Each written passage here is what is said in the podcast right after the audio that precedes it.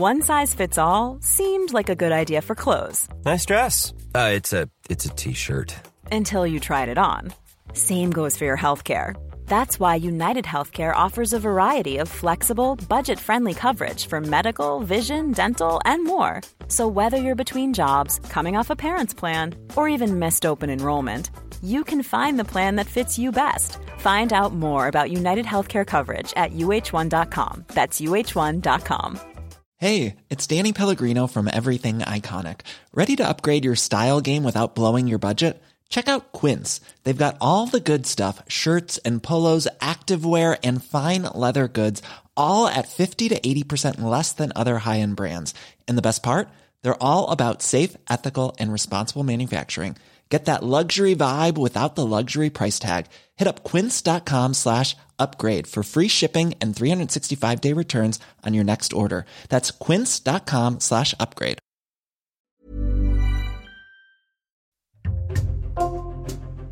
Bonjour, c'est Jules Lavie pour Code Source, le podcast d'actualité du Parisien.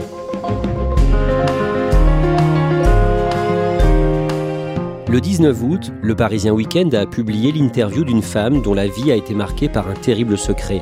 Sa fille adoptive, la fille qu'elle avait adoptée en 1985 au Sri Lanka avec son mari, était en fait un bébé volé, victime d'un trafic d'enfants.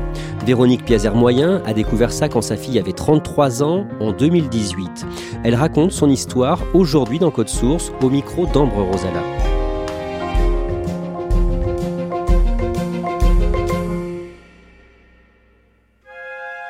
Véronique Piazer-Moyen habite à Montauban, dans le Tarn-et-Garonne, avec son mari Jean-Noël.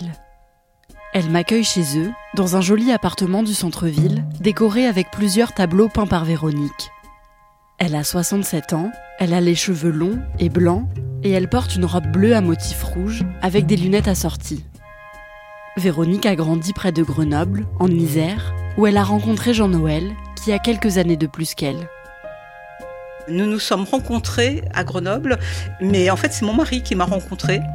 Il me voyait passer sous ses fenêtres, j'allais au collège avec mon cartable sur le dos.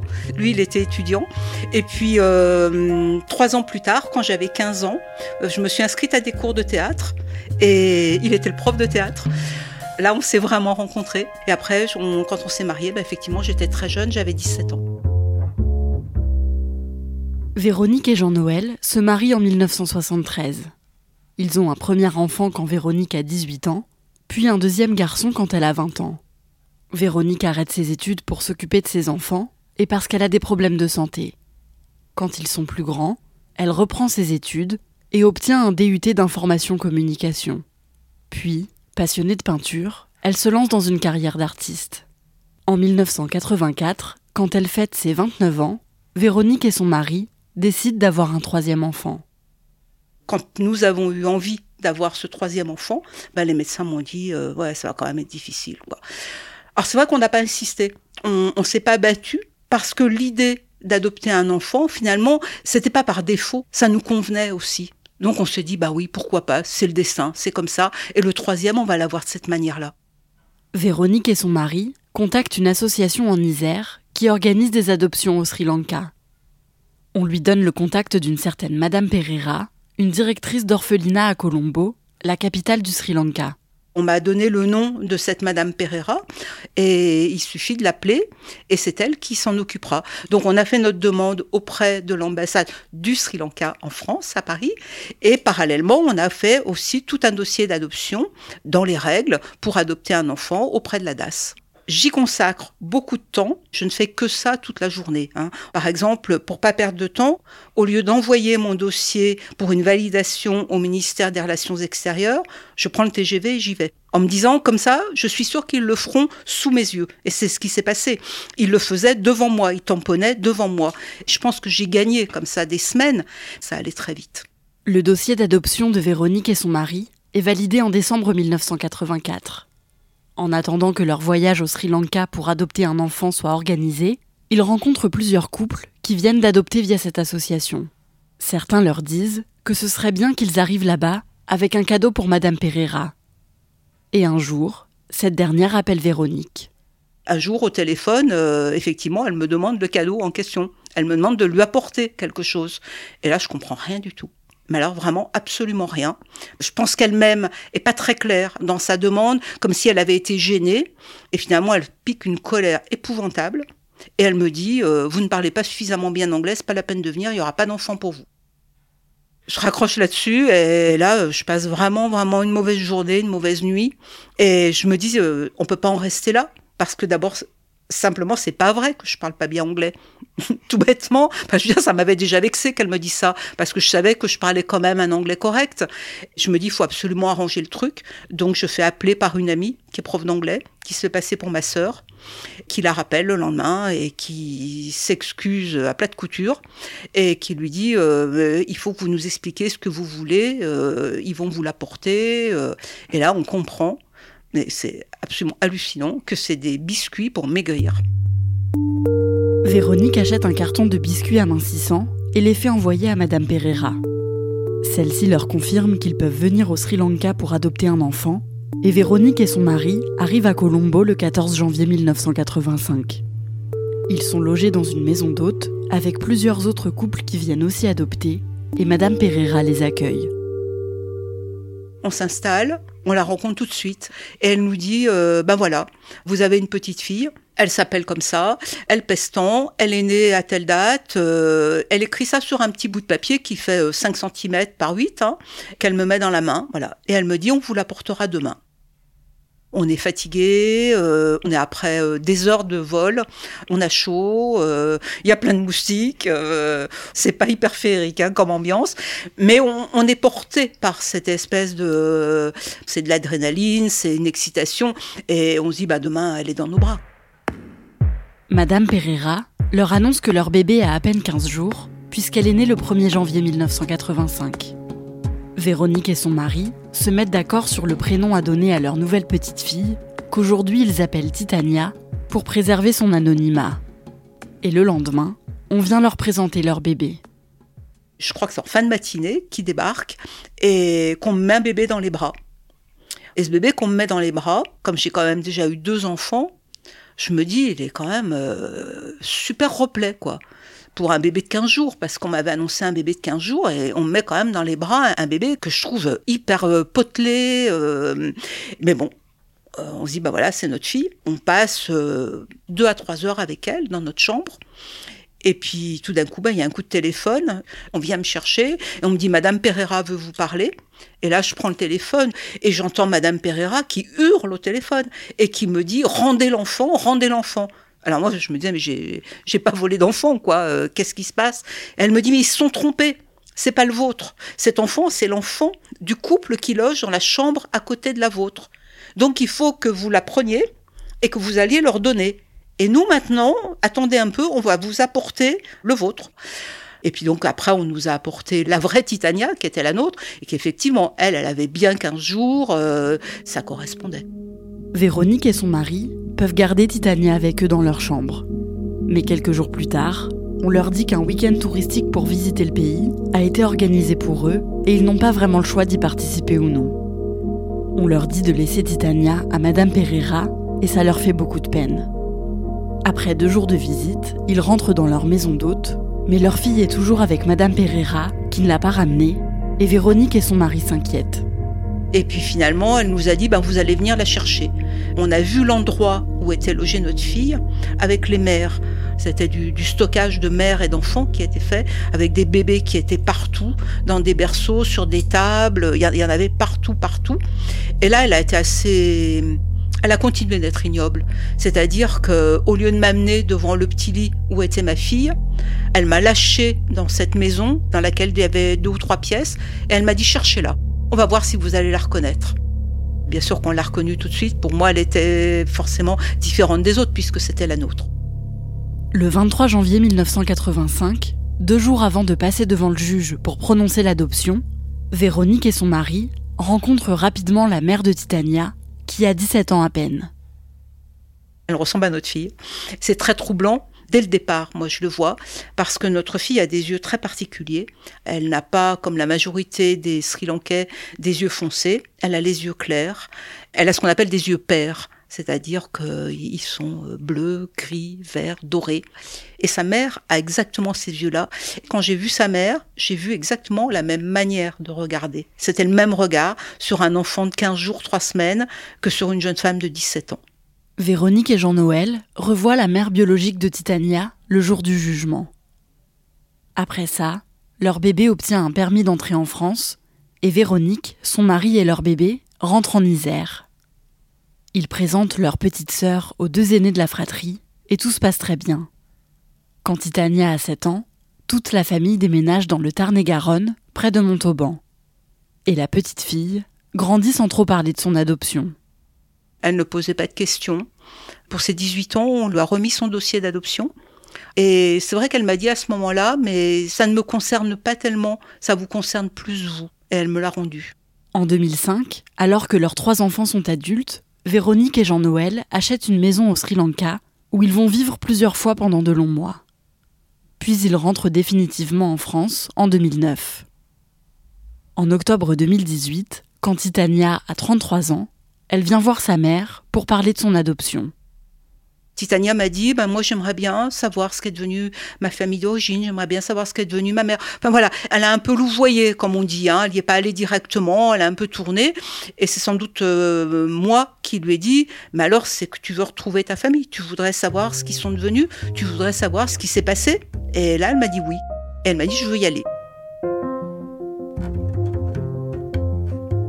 Véronique accepte d'aider sa fille à retrouver les traces de sa mère biologique. Avec l'accord de sa fille, elle envoie son dossier d'adoption à Soudat, un ami que Véronique et Jean-Noël se sont fait au Sri Lanka quand ils y vivaient. Soudat accepte de les aider et ils décident de se rendre à l'adresse censée correspondre au lieu de résidence de la mère biologique de Titania, écrite sur son certificat de naissance. Quelques jours plus tard, elle reçoit un appel de Soudat. Il appelle, complètement affolé, et il me dit bah Ça y est, j'y suis, Véro, it's a baby business. C'est un trafic d'enfants. Il me dit, euh, tu sais, j'ai quand même vérifié avant de t'appeler. J'ai questionné les gens autour de cette maison, qui est une grosse maison, et il me dit, j'ai trouvé des gens qui habitaient là il y a 35 ans, il y a 40 ans, qui m'ont dit que dans cette maison, ben effectivement, il se passait des choses qui étaient quand même un peu curieuses.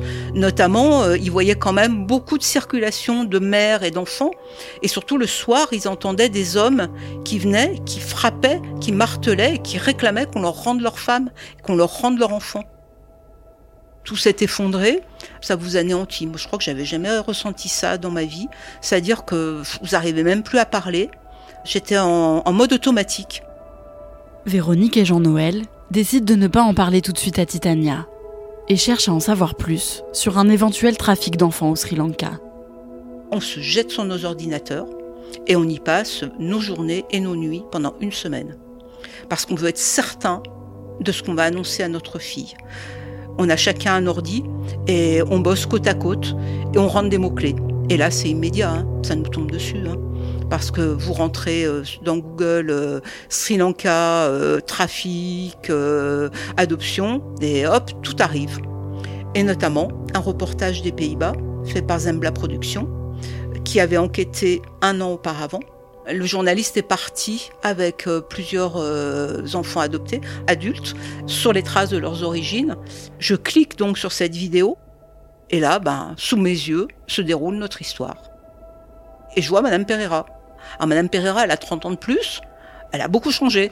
Et c'est une espèce de momie racornie devant les caméras des Hollandais. Mais je la reconnais. Elle a le même aplomb. Elle a la même, euh, la même morgue euh, et le même mépris. Et puis elle, euh, elle est toujours aussi forte pour dire que ben non, elle y est pour rien, quoi. Le reportage hollandais montre un vaste trafic de bébés volés au Sri Lanka pour qu'ils soient adoptés par des couples européens. Des mères de substitution font parfois semblant d'être les véritables mères de ces bébés le jour du jugement d'adoption. L'enquête montre aussi que certaines femmes sont retenues de force avec leur bébé ou prostituées pour qu'elles tombent enceintes avant qu'on donne leur enfant à l'adoption contre leur gré. Véronique et Jean-Noël décident d'en parler à Titania en lui montrant le reportage. Et celle-ci demande à ses parents de se rendre au Sri Lanka pour retrouver sa mère biologique. Le 17 novembre 2018, Véronique, Jean-Noël et Titania arrivent à Colombo où ils sont accueillis par Soudat. Jean-Noël retrouve une vieille adresse de Madame Pereira et il décide de s'y rendre, escorté par quatre policiers armés sur les conseils de Soudat. On retrouve facilement et on s'arrête un petit peu à distance et donc je dis aux policiers, c'est là. On est sûr, c'est là. Ils nous disent, vous vous couchez dans la voiture. Donc on se couche sur les sièges et nous disent, on va se faire ouvrir, on va rentrer en force et là, on vous fait signe et vous arrivez à notre suite pour la surprendre. Et on débarque comme ça chez Madame Pereira. La tête qu'elle a fait, euh, ça je ne l'oublierai pas. Évidemment, elle n'était pas prévenue de notre visite. Mais bon, après c'est Madame Pereira, hein. elle a continué son cinéma. Je suis vieille, je suis fatiguée, mon cœur machin. Euh, nous, notre préoccupation, c'était de lui demander où est la mère de notre fille? Je disais, mais dites à Titania où habite sa mère? Dites-nous si c'était sa vraie mère. Elle se laissait pas démonter, c'est-à-dire qu'elle me regardait puis elle me disait Oh là là, comment voulez-vous que je me souvienne avec tous ces enfants qu'il y a eu? Sous la pression de la famille et des policiers, Madame Pereira promet qu'elle donnera plus d'informations sur la mère biologique de Titania. Quelques jours plus tard, elle rappelle Véronique et son mari pour leur dire d'aller au secrétariat du district et qu'ils pourront les aider. Sur place, un agent leur confirme que la mère qu'ils avaient vue en allant chercher Titania est bien sa mère biologique et qu'elle a eu trois filles après elle. L'agent trouve le certificat de naissance d'une de ses autres filles avec une adresse dessus. Véronique, Jean-Noël et Titania s'y rendent avec l'aide de Soudat dans un village en plein milieu de la forêt sri-lankaise. Et Soudat se débrouille. Il va demander euh, aux gens de ce petit village, il tombe sur l'instit et tout. Euh, et assez rapidement, ils nous disent Ben oui, on la, on la connaît, on va aller la chercher. Et puis ils sont allés la chercher et elle est arrivée. Et là, bon, c'est un moment. Euh, C'est-à-dire, ça, c'est le moment de Titania, c'est pas le nôtre. C'est absolument bouleversant. Mais ce qu'on a réalisé tout de suite, c'est que ces trois filles qu'elle avait eues après Titania, elle leur avait dit. Et ces trois sœurs savaient qu'elles avaient une grande sœur quelque part en Europe. Après ça, toute la famille retourne voir la mère biologique de Titania plusieurs fois, mais elle ne veut pas leur expliquer ce qui s'est passé 33 ans plus tôt. Ils prennent alors contact avec l'ancienne secrétaire de Madame Pereira, qui affirme se souvenir très bien de l'histoire de cette jeune fille et son bébé. Elle accepte alors de les recevoir et de tout leur raconter. Et donc elle raconte son histoire à notre fille en lui disant voilà euh, qu'elle a été volée à la maternité, qu'ils l'ont emmenée à Colombo.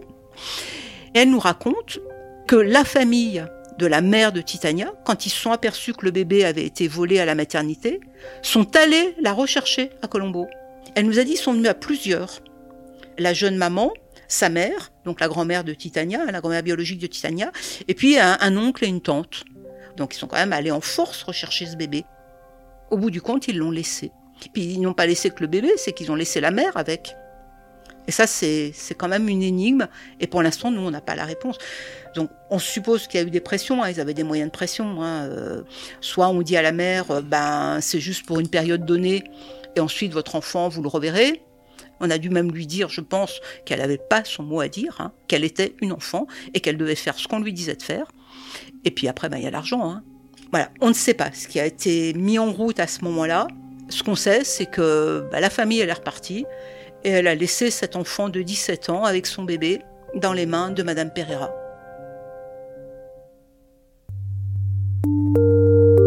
Véronique, son mari et Titania rentrent en France en décembre 2018. Véronique et Jean-Noël se mettent alors à alerter les médias. Ils demandent aussi des explications à la mission de l'adoption internationale qui encadre les adoptions à l'étranger en France, mais on leur assure qu'il s'agit d'un cas exceptionnel. À la fin de l'année 2020, ils obtiennent l'autorisation de consulter des documents confidentiels anonymisés aux Archives nationales de Nantes.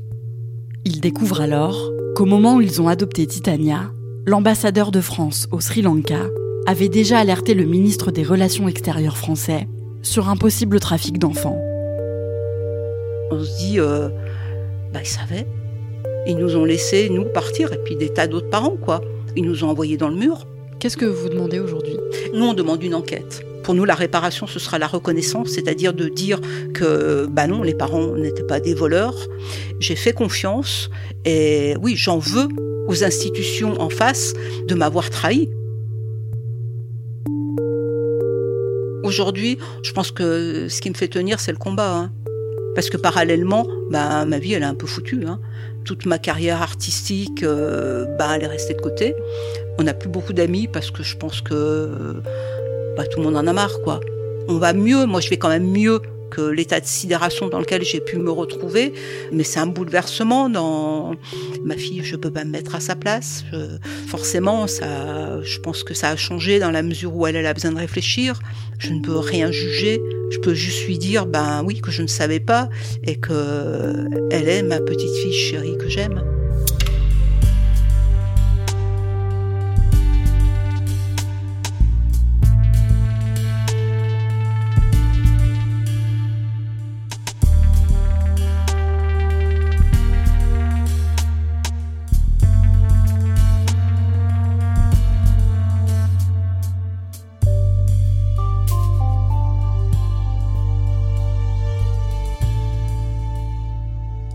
Titania a 37 ans aujourd'hui.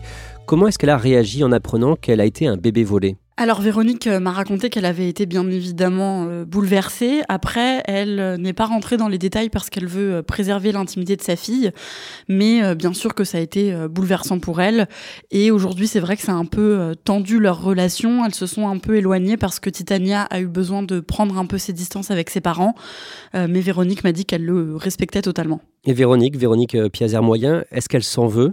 Elle m'a dit qu'elle s'en était longtemps voulu, euh, mais qu'aujourd'hui elle ne se sentait plus du tout coupable parce qu'elle avait simplement fait confiance et euh, qu'elle n'était pas coupable de ce trafic euh, et donc qu'elle n'avait pas à s'en vouloir. Et est-ce qu'elle a porté plainte en justice avec son mari?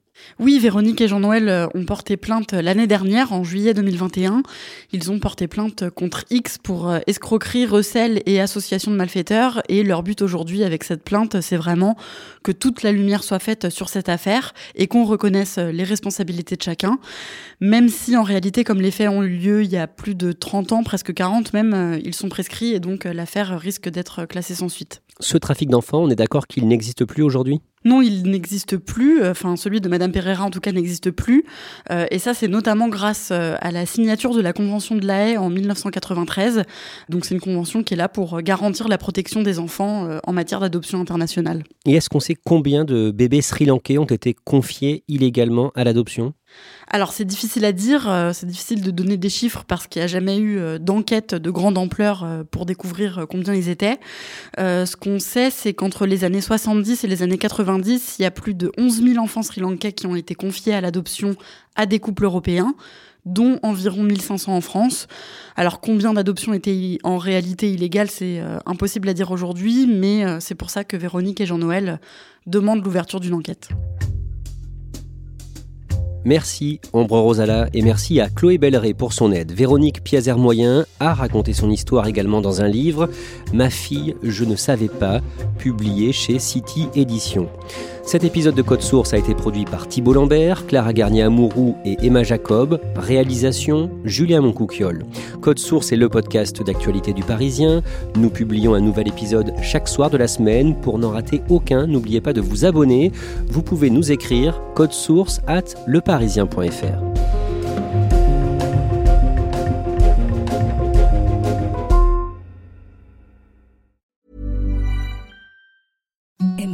the softest sheets you've ever felt. Now imagine them getting even softer over time. That's what you'll feel with Bowl and Branch's organic cotton sheets. In a recent customer survey, 96% replied that Bowl and Branch sheets get softer with every wash. Start getting your best night's sleep in these sheets that get softer and softer for years to come. Try their sheets with a 30-night guarantee. Plus, get 15% off your first order at bowlandbranch.com. Code BUTTERY. Exclusions apply. See site for details.